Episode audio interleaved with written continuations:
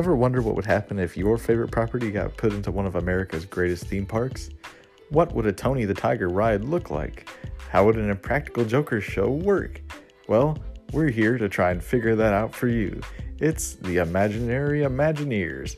Me and my sister Grace talk about all of our crazy, wacky, and maybe nonsensical theme park ideas. Check it out today.